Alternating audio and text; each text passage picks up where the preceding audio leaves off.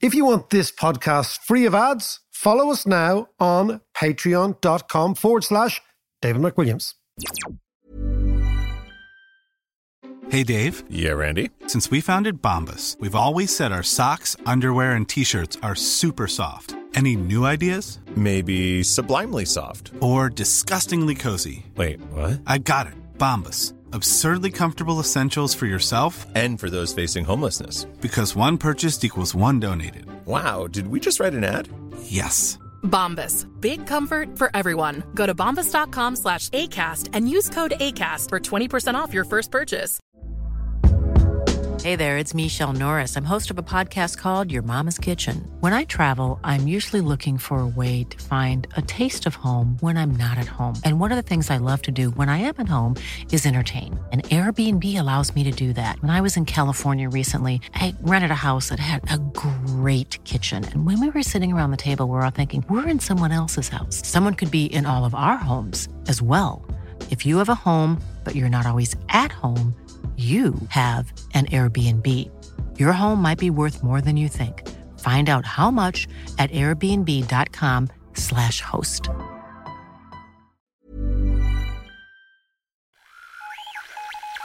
in the world is happening on Wall Street? economic indicators. Who knows where this is going to end up? To understand the economy, you have to understand human nature. This podcast is powered by ACAST. How you doing there? It is podcast time. How are you, man? I'm very good. I'm very good. The course is doing a storm. The course is doing yes. So thank you all very much, all those who joined me on Patreon to learn economics. Our new course is International Trade and Money. It's a sort of a brand new course, not unlike the course I give in Trinity on what I would call the funky world of international trade. So what we're doing is we're moving this course is getting it's bringing us towards crypto, but it's the whole history of money, where it came from, how it changed the world, etc. And one of the great things is to look at the myths. But this one is on the myth of barter. Do you know the barter, right? Barter's really hilarious, John. You know the economists say, Yeah. "Oh yes, well clearly know, the the world started with the barter." day, I'd swap you a, a goat for a For yeah, for a pound of sugar. Exactly. Right. A goat for a pound of sugar. Economists have always maintained that this is how the commercial stroke monetary world started. There's no evidence. Really? If you actually, Nothing at all. Nothing. There's no evidence that humans were terrorized by the notion of the mutual coincidence of want. So mutually, you need something at one time, I need something at one Yeah, time. yeah, yeah, yeah. trade. Never happened, right? It's a foundational myth in economics. Yeah, yeah, yeah. And it's because of economists' extraordinary weakness for ridiculous assumptions. So when they were trying to explain the monetary economy, they said, oh, well, let's assume that there was a barter and then there was a great leap of technological innovation to a Well, financial there's a certain economy. amount of sense in in barter. You can imagine that it would work, but as you say, like There's no evidence. So if you if you no talk evidence. to archaeologists, right, uh, anthropologists, who are looking at various different, for example, very primitive tribes now, those that are still left, to try and get a sense of how we lived as hunter gatherers. You know, all that stuff done not that long ago in Papua New Guinea, right? Yeah. How do these people Yeah, live, yeah, and, and do they tell us about how we lived thousands of years ago? One of the amazing things is there's no evidence of barter. What there is evidence is trade. There's evidence of, you know, blockchain. The Yes. crypto guys keep going on about. It. There's evidence of very, very, very primitive blockchain. So basically, over the course of a year, we, you and I would trade together, our Hmm. tribe and, and your tribe, right? And then at the end, you'd have like a ledger, like a blockchain. Yeah. You say, okay, man, you owe me all this stuff. yeah, You say, okay, yeah, fair enough, and we pay up. So trade went not frictionless, but rather without friction until such a time as there became a payment day. So the idea that your tribe would rock up to us and say, "Listen, I'm starving. Uh, I need some food, and uh, but I can I can only give you a spear." And your lot saying, "Nah, nah, don't want a Yeah. spear today." You Loads start- of spears. loads of spears. We're full on with spears. We're, we're long of spears, right? Uh, and you guys starved to death. It just never happened Yeah. and it's kind of it's kind of the essential silliness of mainstream economics. So this particular lecture is on it's lecture 3 in a 14 lecture course is on the myth of barter. And again, if you want to learn economics with me, if you want to look at the notes, if you want to look at the reading list, if you want to really delve in to what I would call practical, common sense, everyday economics. Join us on Patreon at patreon.com forward slash David McWilliams. Take this course or take the last course, which again was another 10 lecture course on macroeconomics. That was up a little while ago. Have a look at that. Have a look at the new course. And you know what? Just learn economics into the last couple of weeks of 2021 and into the first couple of weeks of 2022. And you know, the great thing is, it's far better to learn together than alone. So let's learn economics together. Macro, on last week's podcast, we talked a lot about the Fed and inflation. We did, yes. And and what they might and might not do and what that might and might not mean and all that kind of stuff. So this week we said we'd We uh, promised, which is always a dangerous thing to Yeah, do. Yeah, it is. It is. It is. But we we promised and we're going to deliver. Unusually, So unprecedentedly, actually. Yeah. So we're going to go to the States and we're going to talk to Rob Armstrong. Yeah, we're going to talk to Rob Armstrong because this is the issue that is spooking financial markets. And although sometimes financial markets seem really remote and it always appears like somebody else's business, bizarrely, what does happen in financial markets percolates down very, very quickly to everyday wages, house prices, job opportunities, optimism, etc. So let's go to New York and let's talk to Rob. How are you, Rob? Not bad. What about you? I'm good. Is that a new beard since the last time we saw you? This is I don't know. Did I think I maybe it's gotten a little longer or something there's a or sort grayer? of there's a sort of a pensive Ben Bernanke thing going on there. Come on, man. Oh, you're killing me with you that. could give us a lecture on you know monetary policy in the Great Depression. You know, there is one line. There is one line by Ben Bernanke that I always quote, which is at one point somebody basically asked him, you know, how does this QE thing really work? Some question to that effect. And he said, you know, we're learning by doing. Oh, that really is- fills me with uh, a yeah. huge amount of confidence. so whenever I don't know what I'm doing and somebody asks me what I'm doing, I say, you know, I'm like Ben Bernanke. I'm learning by doing. yeah, I'm going to quote the great Ben Bernanke, and I'm going to hide behind that particular. So how Yeah. how is how is the states? How is everything? I see I see Biden is losing. Biden is not very popular. Yeah, what's going on there? I mean, I think, well, you know, I'm not no political expert, but it seems to me we have a tradition of not liking our newly elected presidents, that the, the honeymoon ends quite quickly here. And it's very traditional for the party that has just won the White House to get beat up a little bit in the elections that immediately follow. It's an extraordinary for a country that's so fond of a prenup, which you really are. the honeymoon. Yeah, you might say, hold on a second. You can elect me here, right? But the prenup is you Yeah. got to love me for at least. You can't leave me straight away. You got to love me for at least a year, but that's Yeah. not the case. And I don't know how mad are people about how things ended in Afghanistan. I don't really know. How much are people feeling inflation? I mean, somebody once said to me, and I think this was smart. You know, when you ask the person on the street, "How's the economy?" They, they answer according to two questions. One, have you or anyone you know been fired? And right now they're answering no to that. There's plenty of jobs, but they are. You're also asking them, "What's the price of gas?" and the price of gas is up. And for Americans, that really matters. We drive a lot. So, honeymoon over, embarrassing situation in Afghanistan, price of gas up Equals, equals we don't like the president. And we're going to vote in mates of mates of the last guy. yeah. So, I mean, that's about as the most sophisticated political analysis I'm capable of Well, giving. it's probably the It's most not really sophisticated political analysis this podcast has ever imparted uh, on the world. In fact, John and I are actually like, just if you could see us, we're lying down, we're absorbing that piece, that pearl of wisdom, this sort of I don't know Churchillian sweep of political Yes. I mean, if you if you ask if you ask an Irish person, how's the economy? What do they start thinking about? I think that Price of houses? price of houses, definitely price of houses. Yeah. And it's a very strange thing because, and this is where economics is kind of pathetically uninstructive to people, because GDP goes up as the price of houses go up, but Yep. the people's perceptions of economic health goes down as prices of houses Yes. go up. So you have this inverse relationship between, you know, GDP, effervescence, and the whole thing. I think Irish people would definitely look at the price of houses. Yeah. And I think but don't- historically don't, the people who own the too. houses feel great? Yeah, but they don't. If they, the price of houses is going up, it just matters if you're renting or owning. No, the people who own the feel. houses never say it. Are you what she's Yeah, noticed? They disappear in all survey data. It's like, oh, I'm okay. You know, it's fine. They don't because it's it's like anything. Is that if things are going well, you shrug your shoulders. When things are going Yes. badly, you shout about it. So I think there's Yeah, an I there's, think an, right. there's an asymmetry there. The other thing Yeah. I think Irish people are sensitive to are certainly a certain generation, the generation older than John and I, which means there's only about four of them left in the whole country.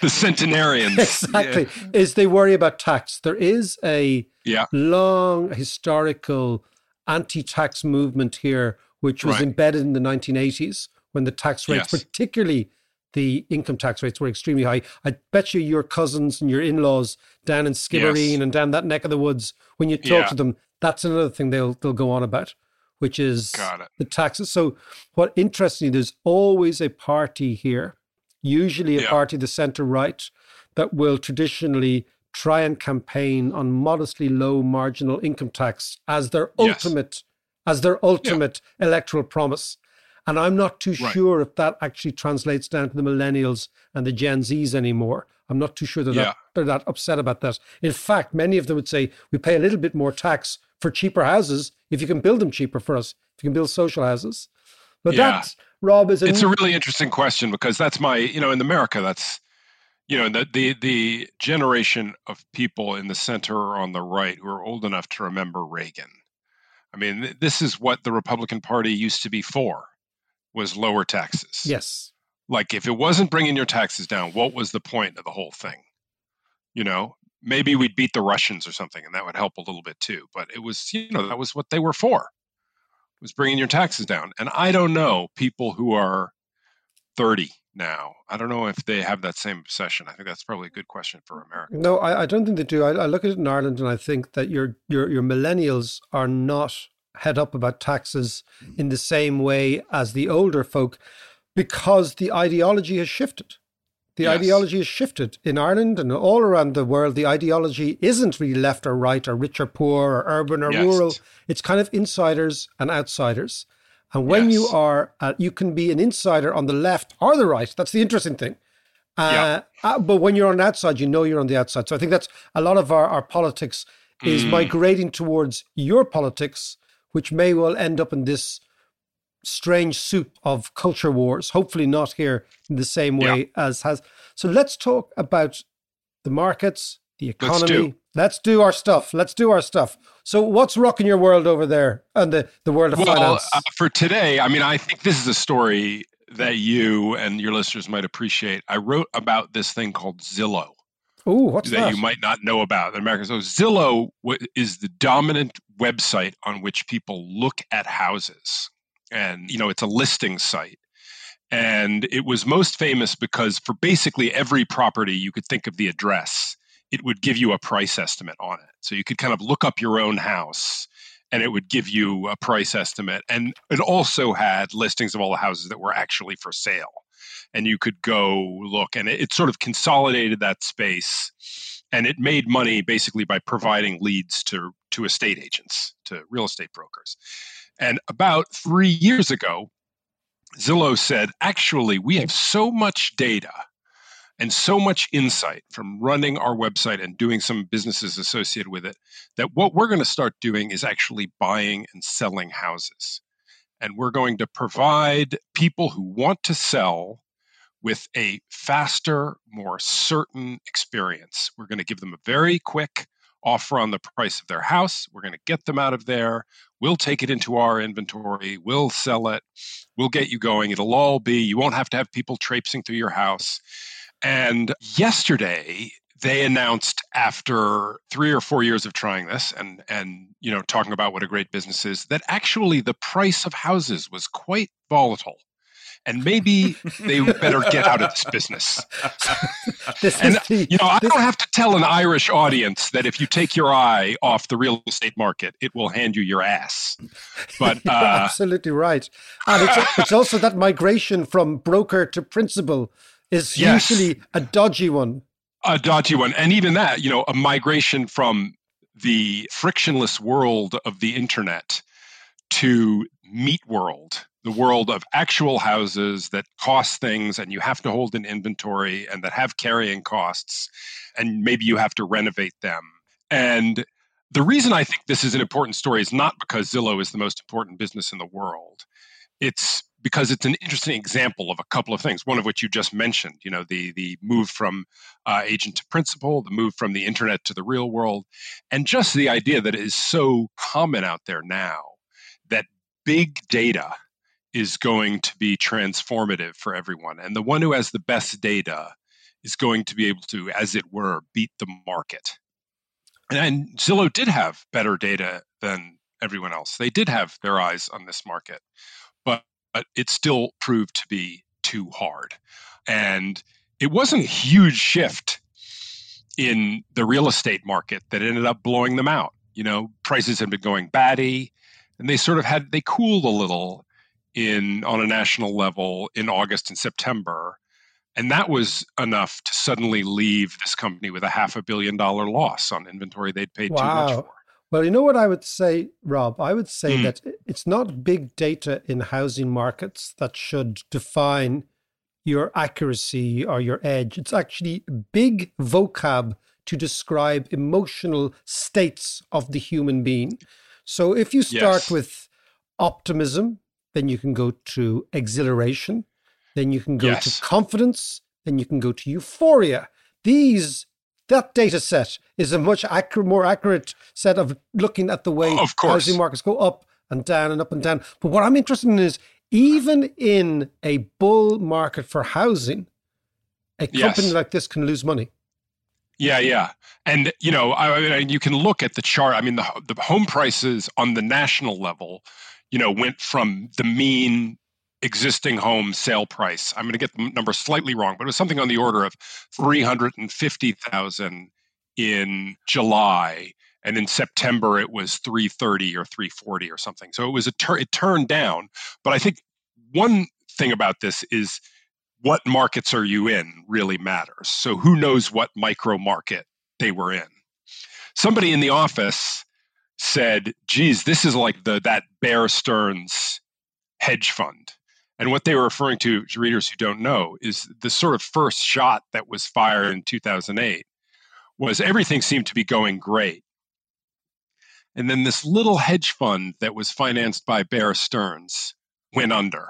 And it was like, hmm, I wonder what they were up to. Do you remember this? There was a couple of these funds at the very beginning. They happened in August of 2007, and I know yeah, this and everything because- was cool, right? And everything was hunky dory. And in fact, in fact, the man that whose name we didn't besmirch but clearly complimented at the top, Ben Bernanke, said, "Don't worry, guys, everything's cool. I've got this." Everything's cool. Right. So I don't know that that's I don't know my colleague is right, but right we have a even beyond the housing market, we're at a moment right now where we've had we've been sending that staircase of emotions that you've been talking about. And we can talk about meme stocks or Bitcoin, stocks in general, house prices. And you know, one of the questions that's on people's minds is when do we go from the top of the emotional staircase to the slide down the other side. It's a mug's game to, to try to guess when that's going to happen, but I, can tell you that, that this is a question that is on the market's mind. So when you're when you're talking to Wall Street players, not you know not not just real estate buyers, when you're talking to everybody, Mm. is there a sense in the states that something Yes. is afoot? That you know the idea that interest rates will stay lower for longer might not necessarily might not necessarily be a great bet. That there is this effervescence in certain markets. Yes. That as you said, Zillow, this company that we thought Yes. had the best data, and also we probably thought had kind of the best balance sheet transpires to have a very fragile balance sheet, like a hedge yeah. fund. Is that what you're Yes. you're kind of were? I, I, you know, I mean, the great argument. So, stocks by traditional metrics, for example, as houses do, and a lot of other assets do, look very expensive. And the question, and I think we talked about this term when I spoke to you last, is the question is TINA. And you know what TINA stands for, which is there is no alternative, which means in a world where bonds are yielding plus or minus nothing, and international stocks you don't want to get involved with, and goodness knows what's going on with China. Yeah, stocks are expensive, but what else are you going to do? Right. That you got to own something. You got to own something. Right? I remember. so the earnings yield on stocks is still higher than the significantly higher than the yield you get on bonds. So what are you going to do? You're going to buy bonds? You're going to sit there in cash? You know, I, I, think that's that's the that's the debate that has been on Wall Street's mind now for a, even a, a, year or two. Now, imagine you take that mindset, that Tina mindset. Yeah. Uh, I always always remember Mrs. Thatcher was very fond of Tina uh, yes. when it came to the miners' strike, when it came to the Falklands. Her default yeah. position was always, you know, there is no alternative. But take Tina because Tina is a state of mind rather than yes. a financial set of numbers. Yes. And yeah. add into Tina a central bank that gets spooked possibly by mm. early doors inflation and says, we may well have to at least bake in higher rates of interest looking at the next two or three years than we thought otherwise was the case. What happens to Tina in that environment where the cost yes. of finance becomes materially higher? Because right. So when things what are, you're talking about, yeah. yeah. So if inflation really gets going, uh, then the Tina argument falls apart, right? Because nominal bond yields go up first. Yep. Right. So the price of just living gets expensive. The price of food and fuel and everything else gets expensive. Nominal bond yields go up first, uh, which means you still might have negative real rates, but eventually, or at least traditionally, eventually real bond yields, in other words, bond yields minus the rate of inflation, turn positive again because investors want to be yeah. compensated for future inflation risk, not just the inflation risk they see now. So they want to build in positive returns to their bond returns, real returns. And then the T, then you said, well, maybe it's not so bad to own a bond all of a sudden. And the Tina story falls apart. So then you are off into the debate about inflation and central banks and how this is going to go. And are, we seeing one step function change in prices, or are we getting into a cycle of raising prices? And what's your sense, Rob? Oh, I mean, I, my sense is I wish someone s- smarter than I would just tell me the answer to that one. uh, I mean, so I, I could, the argument for it's just going to that we're obviously there's inflation now. We all there's no argument about that. That we have you know a lot prices are up. It, the, the argument, I guess, that it's going to be a one timer is that it's driven by supply problems that we've all heard a lot about, and that those won't go on forever. And you know we know it's feeding through to wages but so everything will take a one-time jump up of whatever single digit percent and then we'll be done when the supply problems subside. I, I don't see why that can't be you know why, why that's, that that's more or less the fed's argument. That's more or less the federal reserve's yeah, argument. it's the fed's argument. And you i think you and i are close to the same age. And you know we were all when we were when we were very naughty and our parents wanted to scare us they would talk about wage price cycles and that then we would go hide under the bed because the big wage price cycle was going to come get us. But I think, you know, uh, you know, there's the 70s and everything like that. But um, maybe we don't have a cycle. In which case, um, it just goes away. You stay under the bed. You stay under the bed long way, and it goes away. Stay and then it goes away. you know, so, uh, but there's definitely economists out there, especially older economists, who are still worried about it. So, you know, Larry Summers, our former uh, Treasury Secretary and former president of Harvard, you know, is storming around the internet telling anybody who, who will listen, it's the Fed is way behind the curve and this is dangerous and we're going to have a real problem here. So, uh, and I'm quite certain Summers is smarter than I am. So uh, I'm not going to discount his argument either. Well, what is interesting is the way in which each generation, we'll conclude here, but it's, it's interesting that yes. basically a lot of intellectual thought is fashion. Yes. Uh, it's a bit like flares versus drain pipes. Correct. It's a bit mods versus rockers. You know, it's either Led Zeppelin or folk or punk versus, you know. So what Yeah. you actually, your suite of beliefs become quite embedded in your sense of yourself. And that's very prevalent in economics. And right now, I think there's a lot of young economists or, you know, and financial journalists who see in the argument about central bank monetary policy an embedded argument about economic equality. And they say the Fed should push harder on the employment mandate, the full employment mandate, than the price stability mandate. Because the Fed needs to be thinking about we have a terribly unequal world. And if the labor market runs really hot and workers can demand a little more all of a sudden, good. Yeah, exactly. We've been waiting around for that. Let's have more of that. And uh, again, I'm just the journalist here. It's hard for these. These are serious economic questions that I don't feel comfortable concluding, but that's where the debate is at. On the basis that if we conclude this, you and I have no jobs, so you can't be concluding these discussions. Oh, okay. we, we have a Let's vested keep interest. going. Exactly. Let's just muddy the water Muddy as the much water. as we can. From- Poor old John is sitting over here thinking, you know, what are these guys? John, you were Rob, I just wanted to ask you just what is the view in America, the punters' view in America of COP26, or does that figure in the conversation Mm. at all? Well, I mean, I can't I can't give you a, a sort of man on the street or culture wide view on that. You know, I live in the New York City bubble.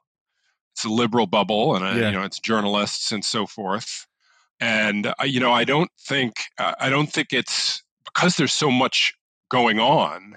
It hasn't been terribly top of mind with the people that I talked to. It, it's on the agenda, but not at the top. Right. How's that? Yeah. Yeah, that, that actually makes an awful lot of sense. actually. sufficiently evasive to get a job in the Financial Times. on the one hand, Yes, exactly. Uh, well, hold on a second. I just have to go to the loo and I'll think about that and I'll be back. But Rob, just before we go, on the Yes. issue, there's like two old cynics here. On the issue of the generational shift, Yes. we do know one thing about generational shifts is you should typically be on the side of younger people because progress happens one funeral at a time.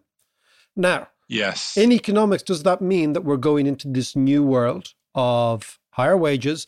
I mean, it's, you know, higher wage inflation might be wage inflation to one person and economic justice to another.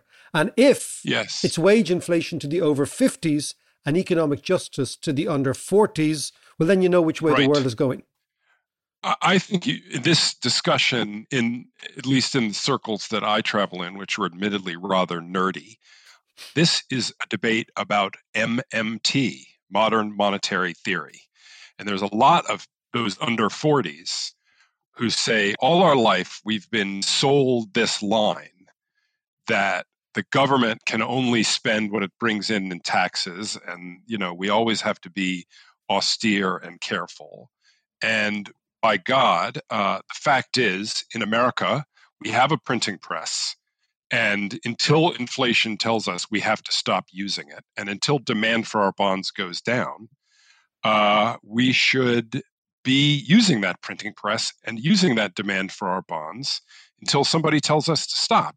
And all this austerity talk and fiscal responsibility talk was just the man trying to keep the people down. And that is a debate that happens very much on a generational divide. 35 year old is willing to entertain the thought I just articulated. You talk to a 60 year old with a job on Wall Street, and they think that's Satan talking. Satan talking. Such a beautiful way to end. Quasi religious, slightly Yes. apocalyptic, definitely, definitely, definitely gothic. And we're into gothic. All right. Good, that's what we're going for. We're going it's for- been a pleasure talking to you, sir. Yeah, Rob, we're going for the gothic look. That's it. We'll talk to you All right. again. Cheers, man. Cheers. Hiring for your small business? If you're not looking for professionals on LinkedIn, you're looking in the wrong place. That's like looking for your car keys in a fish tank. LinkedIn helps you hire professionals you can't find anywhere else, even those who aren't actively searching for a new job but might be open to the perfect role. In a given month, over 70% of LinkedIn users don't even visit other leading job sites. So start looking in the right place. With LinkedIn, you can hire professionals like a professional. Post your free job on linkedin.com/people slash people today. One size fits all seemed like a good idea for clothes. Nice dress. Uh, it's a it's a t-shirt. Until you tried it on. Same goes for your healthcare. That's why United Healthcare offers a variety of flexible, budget friendly coverage for medical, vision, dental, and more. So, whether you're between jobs, coming off a parent's plan, or even missed open enrollment, you can find the plan that fits you best. Find out more about United Healthcare coverage at uh1.com. That's uh1.com. Many of us have those stubborn pounds that seem impossible to lose, no matter how good we eat or how hard we work out. My solution is PlushCare. PlushCare is a leading telehealth provider with doctors who are there for you day and night to partner with you in your weight loss journey. They can prescribe FDA-approved weight loss medications like Wegovy and Zepbound for those who qualify. Plus, they accept most insurance plans. To get started, visit plushcare.com slash weight loss. That's plushcare.com slash weight loss. Yeah, Marco, I never had you down for a goth. Well, I'm telling you, I'm going to dye my hair jet black. I'm going to wear white makeup. I'm going to listen to the cult. I'm going to play. Big eyeliner. Oh, huge big, eyeliner. Big eyeliner. She sells Sanctuary. I'm going to wear the full cult sort of look. Yeah. And I'm just going to be like one of. Do you know it's a great song about goths, right? Because you know, goths always affected to be really down and Yeah. very serious in life. There's a great song by the Divine Comedy called "The Happy Goth." And it's about an upbeat goth who's trying to pretend that she's really down in the world, but deep down, and she goes, and inside, she's a happy goth. So I think for all you goths out there who are really trying to be, you know, negative and depressed and down and serious, listen to the maestro Neil Hannon's Happy Goth, and we'll all feel better. Just before you go, thank you all very much for supporting us on Patreon. And also, if you don't support us on Patreon and you want to learn economics, we have this fantastic new course which has a video element, it has an audio element, it has all the reading lists, it has notes, it has all sorts of bizarre and unusual takes from the world of economics. It's called International Trade and Money. First three lectures are Humanomics, which is about putting humanity back into economics. Second lecture is the trading ape, the idea that we are actually hardwired to trade. And the third is the myth of barter. And of course, this is a 14 lecture series taking us all the way up to crypto. If you want to learn economics, join me on Patreon, patreon.com forward slash David McWilliams.